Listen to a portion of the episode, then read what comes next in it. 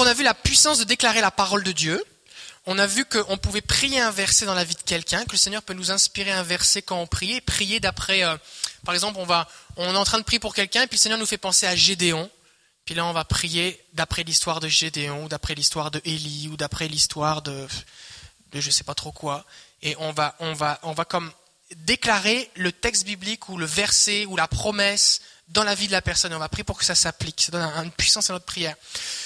On peut demander à, Dieu de nous conduire pour recevoir un verset, pour soutenir quelqu'un. Mais on a vu aussi la semaine dernière que l'importance de développer une vie de prière régulière, avec des temps fixés où on prie notamment la Bible. Parce que Dieu vient nous rencontrer lorsqu'on prie. Et si on fixe un rendez-vous, Dieu est là. Et la plupart des, des, des temps forts qu'on voit dans la Bible se sont passés à des moments précis de prière. Par exemple, Daniel, eh bien, il priait trois fois par jour, et c'est pendant l'un de ces temps de prière qui était fixe à tous les jours que l'ange est venu le rencontrer. Fait que si nous on crée un rendez-vous, si Dieu sait où nous trouver, il va venir nous rencontrer. Le jour de la Pentecôte, c'est pas à n'importe quelle heure du jour que le Saint-Esprit est tombé sur eux. C'est à l'heure de la prière du matin. Et le Saint-Esprit est tombé sur eux à ce moment-là. Et alors on pourrait, je vais pas reprêcher ce que j'ai prêché la semaine dernière, mais juste pour dire que c'est important d'avoir des temps fixés et de maintenir une discipline régulière pour prier. Des fois on ne sait pas comment prier, des fois on dit ça me tente pas, mais on commence, comme disait Smith Wigglesworth, on commence par la chair et on finit dans l'esprit. On commence à le faire parce que j'ai décidé de prier, et je commence à lire la Bible et je commence à le déclarer, mais parce que c'est la parole de Dieu, elle embrase mon cœur, et là je suis transporté dans l'esprit, et je suis béni, et ça, ça s'arrête plus. Le plus difficile, c'est de commencer, c'est pas de s'arrêter. C'est rare que les gens disent, ah, pasteur, j'ai vraiment un problème, j'arrive plus à m'arrêter de prier. C'est rare que les gens disent ça. En général, je sais pas comment c'est. Je voudrais vous dire ce soir que développer la discipline développe la passion. En général, les gens disent ça me tente pas donc je le fais pas. Le problème c'est que si tu pries pas, ça te tentera pas plus demain. La discipline développe la passion. Dieu vient me rencontrer quand j'ai un rendez-vous avec lui. Donc plus je vais avoir de rendez-vous, plus je vais le rencontrer. Ça va jusque là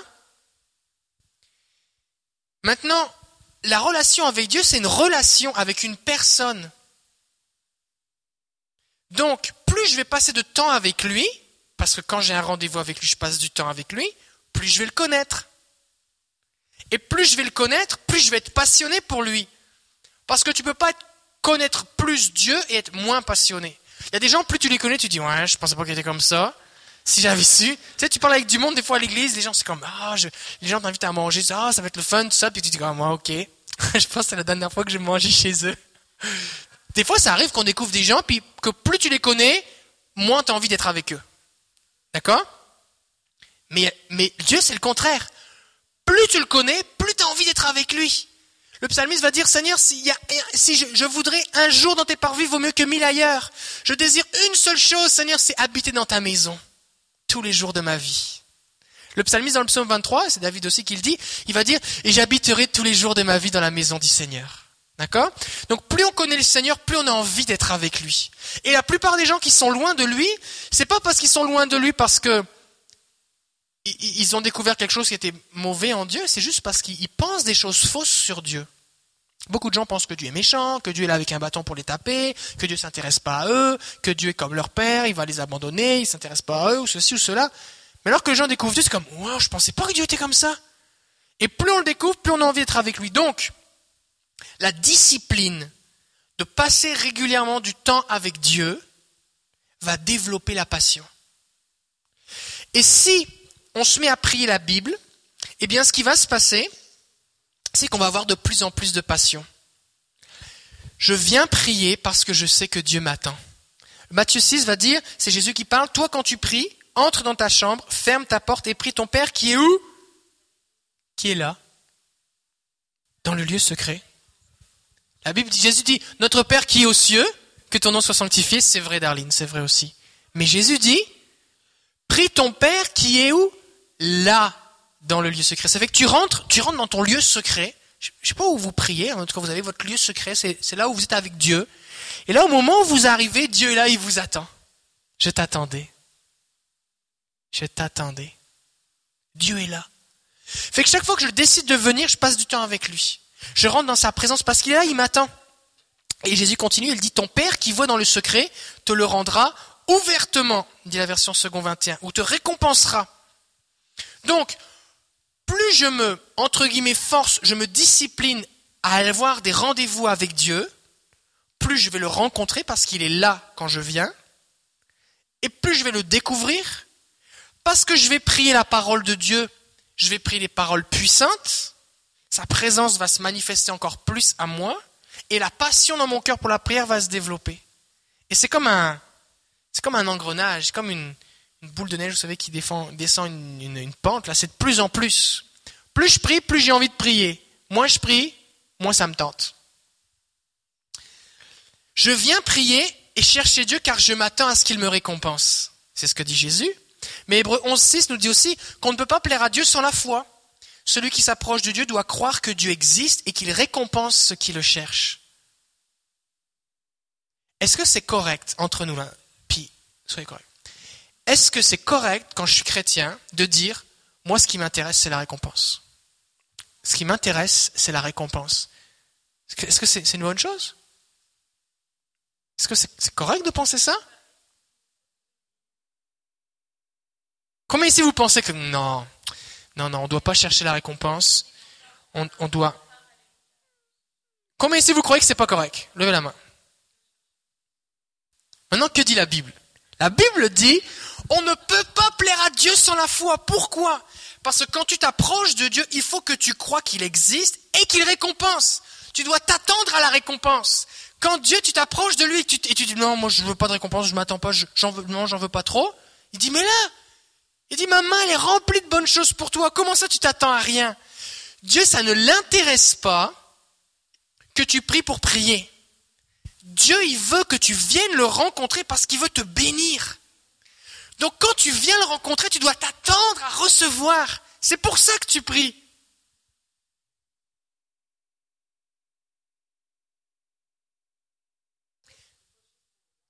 Mais Dieu va dire à Abraham, je suis ta plus grande récompense.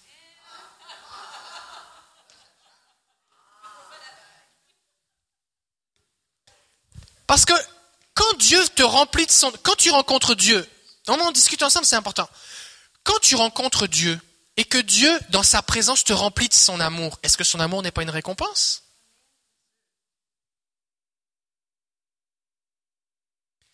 Je suis pas en train de dire que chaque fois que tu viens dans la présence de Dieu, tu vas avoir un nouveau char. C'est pas ça que je dis là. Mais c'est un mot que la Bible utilise. Parce que Dieu, parce que toi tu fais une démarche, et en échange de ta démarche envers Dieu, Dieu te communique quelque chose. Il te communique des choses de sa personne, des bénédictions, des révélations. Si Dieu te donne une vision, ça tu viens prier, et boum, tu vois Jésus. Est-ce que c'est pas une récompense ça?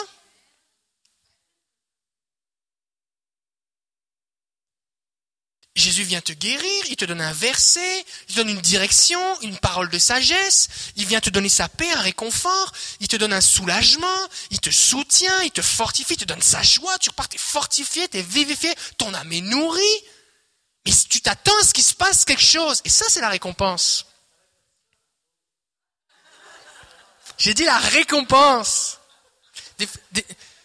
C'est une façon pédagogique de vous faire réfléchir, d'accord? De tirer votre attention. Faut que personne se sente culpabilisé ou condamné ou rabaissé ou quoi que ce soit. C'est bon? Si vous trouvez que la question est posée bizarrement, vous avez le droit de lever à moitié la main. Comme dire. C'est bon? Donc quand je commence à prier régulièrement, c'est un acte de foi. La raison pour laquelle je le fais régulièrement, c'est parce que je sais que, je sais que, que j'en ai envie ou que j'en ai pas envie, il va y avoir une récompense. C'est lui. Il va se passer quelque chose. Parce que je ne peux pas venir rencontrer Dieu et repartir les mains vides. Je ne peux pas venir rencontrer le Seigneur sans avoir goûté à sa joie, à son amour, sans qu'il soit venu me communiquer sa paix, sans qu'il soit venu m'accorder une révélation, sans qu'il soit venu fortifier mon âme. Il se passe quelque chose. La discipline protège ma passion. La discipline développe la passion, mais aussi elle protège la passion. Pourquoi? Parce que des fois, on est en feu pour le Seigneur, on est béni, on a la passion, c'est facile, on prie pendant des heures. Oh, ça fait cinq heures que je prie. Oh, il faut que je mange, mais j'ai même pas faim. Est-ce que c'est des choses qui peuvent arriver? Mais oui, c'est des choses qui peuvent arriver. Les disciples, les gens qui écoutaient Jésus, à un moment, pendant trois jours, ils l'ont écouté parler sans manger. C'était une longue réunion. Et les gens, ils avaient juste pas pensé, ah oui, c'est vrai, ça fait trois jours. Ça fait trois jours. Pas trois heures, trois jours. C'est-tu long, trois jours? C'est vrai qu'ils écoutent Jésus. Et à un moment, les disciples disent, c'est même pas les gens qui écoutent, c'est les disciples de Jésus, les douze, qui disent, ben là, ils, ont, ils doivent avoir faim. En fait, c'était les disciples qui avaient faim.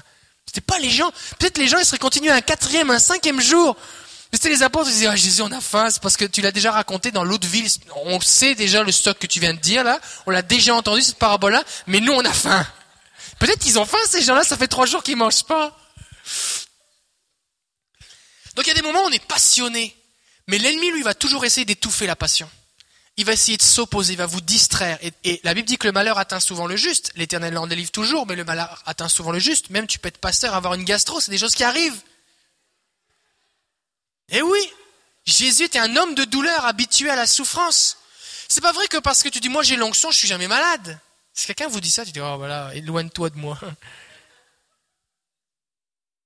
Parce que je vais te décevoir, des fois je vais être malade. Le malheur atteint souvent le juste, mais l'Éternel l'en délivre toujours. Donc l'ennemi va essayer d'étouffer notre passion, la fatigue, la maladie, les circonstances. Mais la discipline va nous permettre de surmonter l'opposition. Parce que ma discipline va me permettre de maintenir la passion avec Dieu. Pourquoi c'est important de prier à voix haute? On va en parler dans les prochaines semaines. Mais la Bible nous dit que, dans Hébreu 13, 15, que par Jésus, nous présentons sans cesse à Dieu notre louange comme un sacrifice c'est-à-dire l'offrande qui sort de lèvres qui célèbrent son nom. Quand je dis avec ma bouche, pas juste dans ma tête, pas juste dans mon cœur, quand je dis avec ma bouche à voix haute au Seigneur, que je déclare qu'il est, que je prie sa parole, que je, je le loue, que je prie à voix haute, c'est un sacrifice, c'est une offrande. Et ce qui est puissant avec un sacrifice, c'est que le fait que notre, élever notre voix soit un sacrifice, ce que ça prouve, c'est que, un, ça nous coûte quelque chose, sinon ce ne serait pas un sacrifice. Il n'y a pas de sacrifice si ça ne coûte rien. Combien ici vous trouvez que c'est plus facile de prier dans ton cœur que de prier à voix haute? Ici, là, vous trouvez que c'est plus facile? Comment vous avez remarqué que c'est plus facile de s'endormir quand tu pries dans ton cœur que quand tu pries à voix haute? Mais oui, c'est sûr. Es là, tu pries dans ton cœur, puis d'un seul coup, tes pensées vagabondes. Là, tu penses à une chose qui t'amène à une chose, puis t'amène à une chose. Puis là, tu dis, mais, mais comment j'ai fait pour arriver là? J'étais en train de prier là, et là je suis en train de penser, je sais pas trop quoi. Là. il faut que tu reviennes. C'est un sacrifice, il nous coûte quelque chose. Mais comme c'est un sacrifice, il plaît à Dieu. Parce que quand on met sur l'autel un sacrifice, qu'est-ce que Dieu envoie? Il envoie son feu. Alors notre voix doit monter sans cesse vers Dieu régulièrement tous les jours. Et j'aimerais terminer avec quelque chose ici maintenant. C'est que des fois, on sait pas comment, on sait pas quoi dire. Mais là, maintenant, on sait qu'on peut prier la Bible.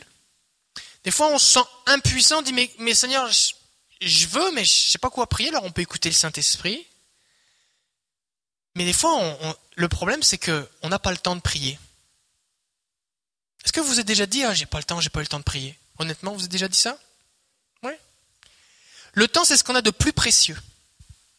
Et c'est pour ça que Dieu veut notre temps et qu'on honore le Seigneur en lui donnant du temps, parce que quand je donne du temps à Dieu, je lui donne ce que j'ai de plus précieux. J'honore même encore plus Dieu en lui donnant du temps qu'en lui donnant de l'argent. Alors ça ne veut pas dire que tu peux donner ta dîme en venant juste t'asseoir ici. C'est pas ça que ça, veut dire. Tu peux, peux pas remplacer l'un par l'autre, mais tu honores plus le Seigneur avec ton temps. Donc, est-ce qu'il y a des gens ici, vous êtes occupés? Comme ici, juste si vous, dites, vous allez commencer à penser à votre journée de demain, vous dites, oh là, tout ça à faire demain. Vous et moi, nous avons le même temps. La même quantité de temps. On a 168 heures par, par semaine, 24 heures par jour. Des fois, on aimerait ça avoir 168 heures par jour. Hein. Mais on a tous le même temps. Et gérer son temps, c'est quelque chose qui est vraiment important. En fait, je ne peux pas créer de temps. Je ne peux pas attribuer du temps euh, comme je le veux. Tout ce que je peux faire, c'est décider ce que je fais de mon temps. Le temps, il fait juste passer. Je ne peux pas l'économiser, je ne peux pas le stocker en banque, je ne peux pas en racheter, même si la Bible dit racheter le temps, ce n'est pas dans ce sens-là. Tite 2.6 va dire recommande aussi aux jeunes gens de mener une vie équilibrée. Alors je dois vous recommander, parce que vous êtes tous jeunes ici, de mener une vie équilibrée. Une vie équilibrée, c'est, le contraire d'une vie déséquilibrée. Et on va en parler. Tite 2.12. La parole de Dieu nous éduque et nous amène à nous détourner de tout mépris de Dieu et à rejeter les passions des gens de ce monde. Ainsi nous pourrons mener, dans le temps présent, une vie équilibrée, juste et pleine de respect pour Dieu. Dieu veut qu'on mène une vie équilibrée. Et 1 Pierre 4,16, je vous lis ces versets dans la version Semeur. La fin de toute chose est proche, menez donc une vie équilibrée et ne vous laissez pas distraire afin d'être disponible pour prier. Menez une vie équilibrée. Et souvent on dit, mais là, j'ai trop d'affaires, j'ai trop d'affaires, j'ai pas le temps de prier. J'aimerais bien, mais je peux pas. C'est parce que avant de libérer du temps pour prier, il faut que tu mettes ta vie en ordre. C'est comme les gens qui disent, j'aimerais ça donner ma dîme, j'aimerais ça donner aux missions, j'aimerais ça bénir les pauvres, mais je peux pas, j'ai des dettes. Oui, mais il faut que j'apprenne à gérer mes finances. Il faut que j'apprenne à, à fuir les dettes. Il faut que j'apprenne à dépenser correctement. Il faut que j'apprenne à faire un budget. Parce que si je fais juste dire, bah, je peux pas, j'ai pas d'argent, ça va continuer toujours. Il faut que je change quelque chose quelque part. Et avec le temps, c'est pareil. Pourquoi je veux prier Parce qu'il y a une récompense. Il y a quelque chose qui se passe quand je prie. Donc je veux passer du temps avec Dieu. Oui, mais j'ai pas le temps. Il faut que je crée du temps. Je ne peux pas le créer. Il faut que je le déplace. Il faut que j'attribue du temps à autre chose. Je dois mettre de l'ordre dans ma vie pour me développer spirituellement. Par exemple, vous êtes là ce soir, vous pourriez être en train de dormir, de regarder la télé, de faire votre passage, de faire je ne sais pas trop quoi, mais vous avez décidé de venir parce que vous consacrez du temps, vous, vous consacrez du temps pour vous développer spirituellement.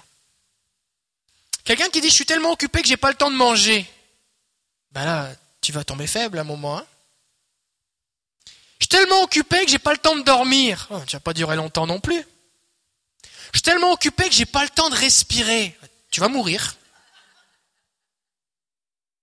Mais on rigotait. J'ai pas le temps. Quelqu'un est tout bleu. Je suis tellement occupé là, je respire une fois par heure. Reste je suis en apnée parce que j'ai pas le temps de respirer. Je prends une bonne respiration et après ça, je suis en apnée, j'ai pas le temps. On va mourir. Physiquement, on va s'en rendre compte rapidement si on est en train de mourir. Si tu fais une, crise d'hypoglycémie, tu tombes par terre, tu fais un malaise vagal, si tu, manques de respirer ou qu'il te manque, tu, tellement, tu t'endors au volant, tu vas t'en rendre compte. Tu vas t'en rendre compte. Mais spirituellement, tu peux mourir sans t'en rendre compte tout de suite. Et c'est même plus dangereux. Et la mort spirituelle guette celui ou celle qui ne se rend pas disponible pour prier. Ça commence par quoi? Ça commence par je fais plus de trucs, j'ai moins de temps pour prier. J'ai moins de temps pour prier, mon cœur s'éteint tranquillement, la passion diminue, je m'éloigne du Seigneur. Mais au début, je ne m'en rends pas compte, mais au bout d'un moment, l'ennemi peut venir me, me dévorer. Donc je, veux, je dois maintenir. Donc puisque la prière est ce qu'il y a de plus important, parce que c'est ce qui me permet d'être en contact avec Dieu et que c'est là que je trouve mes récompenses, c'est là que j'ai des rendez-vous avec le Seigneur, tant que je n'ai pas le temps de prier, ça veut dire que je n'ai pas le temps de regarder la télévision. Moi, j'ai pas le temps là, j'ai pas eu le temps de prier. Des fois, on fait le contraire. On dit, j'ai pas le temps de faire ceci parce que je suis occupé à faire cela. J'ai quelque chose de plus important à faire. Mais si je mets la prière comme une priorité, parce que je mets Dieu comme une priorité, mes rendez-vous avec Dieu comme une priorité, je peux pas, peux pas te parler plus, j'ai un rendez-vous là. Je te laisse, j'ai un rendez-vous. Ok, ça veut dire que ton rendez-vous est plus important que notre conversation. Ça arrive. Mais j'ai rendez-vous avec Dieu, Adonai, on l'a chanté tout à l'heure, qui est comme lui. Tant que j'ai pas le temps de prier, ça veut dire que j'ai pas le temps de regarder la télévision. J'ai pas le temps d'aller sur Internet. J'ai pas le temps de prier. Alors ça veut dire que j'ai pas le temps de rencontrer mes amis. Bah là, les amis pasteurs, c'est important la vie sociale. Oui, mais mon meilleur ami, c'est qui? C'est Jésus. C'est Jésus. Ah, je suis bouqué, je suis toujours à gauche, à droite, là. Bah, dis non pour avoir. Fixe un. Prends-toi un rendez-vous avec Jésus. Et puis quand quelqu'un te demande, tu dis, bah, j'ai rendez-vous. J'ai déjà rendez-vous avec quelqu'un, c'est Jésus. Tant que j'ai pas le temps de prier, j'ai pas le temps de magasiner. Parce que je convoite sa présence plus que n'importe quel objet ou, n'importe quel vêtement.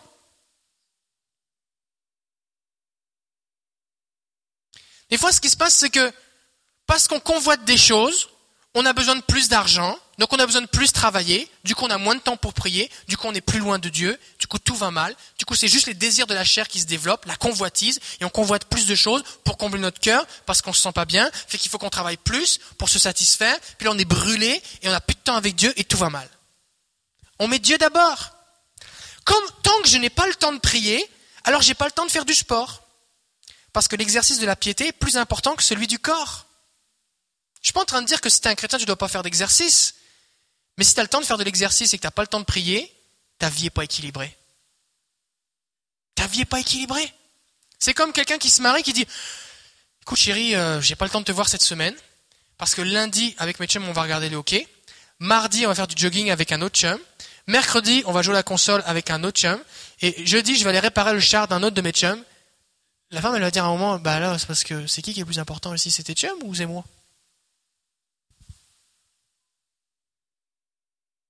Peut-être ça parle à quelqu'un ici. Tant que je n'ai pas le temps de prier, alors j'ai pas le temps de faire du sport. Tant que je n'ai, oh, ça c'est là les bonnes. Tant que je n'ai pas le temps de prier, je n'ai pas le temps de prendre de nouvelles responsabilités. Parce que je suis d'abord responsable de ma vie spirituelle.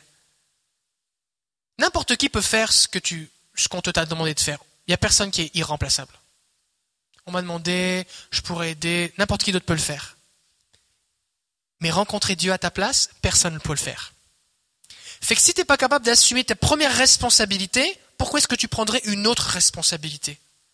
Et des fois, on, prend de nouvelles responsabilités dans l'église, on va faire des choses, mais on n'a pas le temps de remplir notre première responsabilité. Si j'ai pas le temps de remplir ma première responsabilité, arrête les autres et mets Dieu d'abord. Il faut qu'on mène une vie équilibrée. Tout le monde est béni là. Hein Voilà, alléluia. Alors on va prier. J'aimerais prier que le Seigneur vous montre maintenant comment ici vous vous dites, moi j'ai besoin d'une vie plus équilibrée. Moi je lève mes deux mains. C'est une lutte constante. Vous savez pourquoi? Parce que tout le temps les circonstances de la vie changent. T'es là, t'es étudiant, t'es avec Jésus, t'as plein de temps pour le Seigneur, puis là tu te maries, là t'es comme, t'es en amour, t'as moins de temps parce que t'as quelqu'un d'autre à t'occuper. Puis là, après ça, tu te maries vraiment. Tu es comme vraiment marié, tu plus juste fiancé. Ça, il y a plus de trucs. Tu, dois faire des trucs que ta mère faisait avant, et maintenant c'est toi qui dois le faire. Fait que ça t'occupe. C'est vrai ou pas? Il y a des gens qui ça les parle, leur parlent ici. Puis là, après ça, tu commences à, trouver un rythme avec ta femme, tout ça, pour prier. Et là, les enfants arrivent. Puis là, ça bouleverse ta vie, un. Et là, tu penses que le deuxième, ça va être facile, tu en as déjà eu un. Mais c'est juste pire. Puis tu dis, mais comment je vais faire pour prier? Des fois, je dis ça à ma femme, ça la bénit pas du tout ce que je dis là, mais euh, je lui dis, la femme, la mère de Wesley avait 17 enfants, de John Wesley, et tous les jours, elle priait pendant une heure.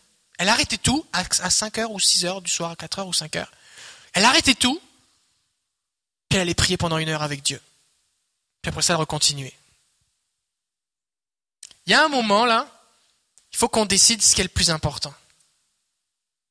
Mais si on maintient une discipline et qu'on rencontre le Seigneur, et que notre vie de prière n'est pas juste des vaines redites, des vaines paroles, mais qu'on déclare la parole de Dieu, qu'on prie la Bible, que le Seigneur, on le rencontre, on se développe, c'est ce qui va être, c'est ce qui va nourrir tout le reste de notre vie. Alors, c'est une lutte constante. Il n'y a pas ceux qui sont nés avec et ceux qui sont naissants, ça c'est un mensonge du diable. Il n'y a que ceux qui décident, Seigneur, je suis tellement désespéré d'être avec toi que je suis prêt à couper n'importe quoi, mais je veux être avec toi. Alors je commence par toi, puis une fois qu'on a prié, on fait le reste. Mais tant que j'ai pas passé un temps avec toi, je veux rien savoir d'autre. Le ménage attendra, la télé attendra, mes amis attendront, tout attendra. C'est toi d'abord. Et le Seigneur va vous bénir. Alors je vous encourage cette semaine à prendre du temps à simplement prier la Bible. Prenez-vous un temps, fixez-vous un temps, trouvez une place à une heure régulière. Seigneur, je suis avec toi et c'est juste avec toi que je viens te rencontrer. Amen. Alors je vais prier maintenant pour qu'on ait une vie équilibrée, que le Seigneur vous, vous montre ce que vous avez besoin de couper. Il va vous aider. Il va vous aider. Est-ce que vous savez qu'il y a une seule façon de couper hein? Si vous essayez avec une petite cuillère tout doucement, ça fait très mal et ça ne marche pas. Jésus a dit, si ton main est une, ta main est une occasion de sup, coupe-la et arrache-la. Vous prenez quelque chose qui tranche bien et vous coupez d'un coup sec. faut y aller franco, faut y aller d'un coup sec. Vous coupez votre câble, vous coupez deux morceaux, vous le jetez par la fenêtre, vous faites quelque chose, vous appelez votre compagnie Internet, je veux plus Internet pendant les six prochains mois, je veux développer du temps avec Jésus. C'est une bonne raison, peut-être qu'ils vous feront un crédit, je sais pas. Mais il faut, il faut y aller, faut y aller. Une chose aussi qui va vous aider, c'est d'en parler avec un ami. Vous allez vous sentir moins seul. Bon, j'ai décidé de prier tous les jours. Puis, aujourd'hui, t'as-tu prié? Euh, Non, pas aujourd'hui. Prie, mon ami, je vais t'aider. On va prier ensemble. Et encouragez-vous. Est-ce que vous, c'est comme les gens quand tu vas au gym. Si tu vas au gym tout seul, c'est plus décourageant que si tu vas avec un ami, à moins que ton ami soit décourageant. D'accord? Mais on veut se trouver un partenaire, on veut s'encourager. Et Dieu va nous bénir parce qu'il veut nous rencontrer. Alors je vais prier. Seigneur, merci parce que tu veux qu'on ait une vie équilibrée. Et Seigneur, dans le monde dans lequel on est, c'est vraiment difficile. Mais c'est pas impossible. Parce qu'avec toi, tout est possible. Et Saint-Esprit, je te prie de révéler maintenant à tous ceux qui sont ici, et à ceux qui nous écoutent aussi, ce qui les équilibrait dans leur vie. Seigneur, on ne peut pas mener, passer d'une vie déséquilibrée à une vie équilibrée en cinq minutes. Ça demande beaucoup d'ajustements, beaucoup de changements, de la persévérance. Mais ça vaut la peine. Alors Saint-Esprit, je te prie de montrer une chose à la fois. Et je te prie de révéler la valeur de ta présence à chacun. Afin qu'il puisse dire comme le psalmiste, un jour dans tes parvis vaut mieux que mille ailleurs. Seigneur, je prie que ta présence soit mille fois plus précieuse pour eux que n'importe quelle autre activité ou occupation. Je prie que les récompenses de ta présence, que ta personne même, soient mille fois plus précieuses pour eux que toute autre, forme de, de gratification personnelle. Seigneur, tu nous appelles à la prière, tu nous appelles dans ta présence. Apprends-nous à prier, instruis-nous et viens nous rencontrer. Je prie ta bénédiction sur chacun maintenant, au nom de Jésus. Je prie pour ta créativité. Donne à chacun la créativité, les nouvelles pensées pour adapter, ajuster sa vie et que nous soyons de ceux qui prions, qui nous tenons devant toi. Seigneur, quand tu dois envoyer un ange pour révéler quelque chose, que tu saches à qui l'envoyer, à nous, parce que nous, on se tient devant toi. Merci Seigneur. Quand tu vas chercher quelqu'un à qui tu vas donner une parole pour encourager un de tes serviteurs, un de tes enfants, que tu puisses nous trouver fidèles au poste, Seigneur. Que l'on soit connu de toi. Ce soit pas juste toi, mais aussi les anges et tout le ciel qui, qui soit là dans nos temps avec toi. Je bénis chaque personne ici. Je viens contre toute forme de légalisme et de fardeau religieux maintenant au nom de Jésus. Je brise toutes les pensées sur lesquelles je suis mauvais ou, Dieu n'aime pas parce que je prie pas assez. Je brise ces mensonges maintenant au nom de Jésus. Et je prie que chacun ait cette liberté, cette joie, ce plaisir de découvrir, d'entretenir, de maintenir cette relation avec toi. Je bénis chaque personne ici au nom de Jésus, Père. Amen. Amen vous avez rendez-vous avec Dieu. Et peut-être aussi avec votre oreiller. Alors bonne nuit. Oui, c'est ça, vendredi soir. Viens, Francis. Voilà, tu as les détails là, vas-y, explique tout ça. C'est que vendredi